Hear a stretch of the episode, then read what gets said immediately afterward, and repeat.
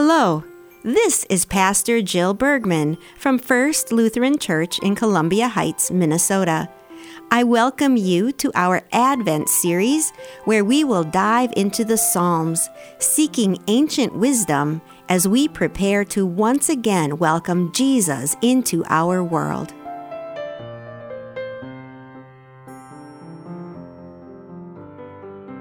Welcome to First Lutheran's Advent Podcast. I'm Michelle Edwards, a member of the congregation, and today I'll be sharing some thoughts on Psalm 63. You, God, are my God. Earnestly I seek you. I thirst for you. My whole being longs for you in a dry and parched land where there is no water. I have seen you in the sanctuary and beheld your glory and power. Because your love is better than life, my lips will glorify you. I will praise you as long as I live, and in your name I will lift up my hands. I will be fully satisfied as with the richest of foods. With singing lips, my mouth will praise you. On my bed, I remember you. I think of you through the watches of the night. Because you are my help, I sing in the shadow of your wings. I cling to you. Your right hand upholds me. Those who want to kill me will be destroyed. They will go down to the depths of the earth. They will be given over to the sword and become food for jackals. But the king will rejoice in God. All who swear by God will glory in him, while the mouths of liars will be silenced. This is one of those psalms that is easy to imagine as a song. There's such joy here joy in knowing God and praising Him. There is joy in seeing God at work, being struck with awe at His power and glory, and resting in Him in the quiet hours of the night. It can seem obvious to connect joy with Christmas. So many of the things we get so busy with at this time of year are meant to bring joy.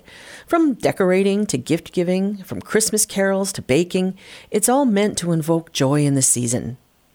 At one point, the psalmist compares praise of God with the richest of foods. It seems everybody has special foods they associate with Christmas cookies and pies, turkeys and hams. I have some Scandinavian heritage, so things like lefse, krumkake, and lutefisk are always associated with the joys of the holidays.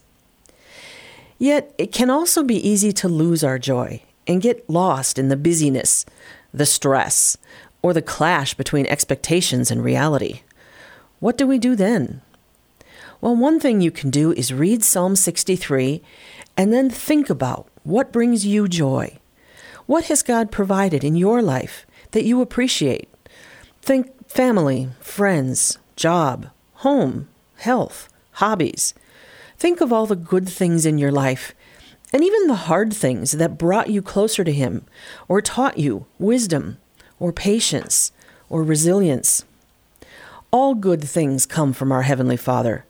It's good to take some time to ponder that, to count our blessings, to relish our relationship with God. Let your soul pour out your praise and thanks to God for who He is, for what He's done and what He will do in your life.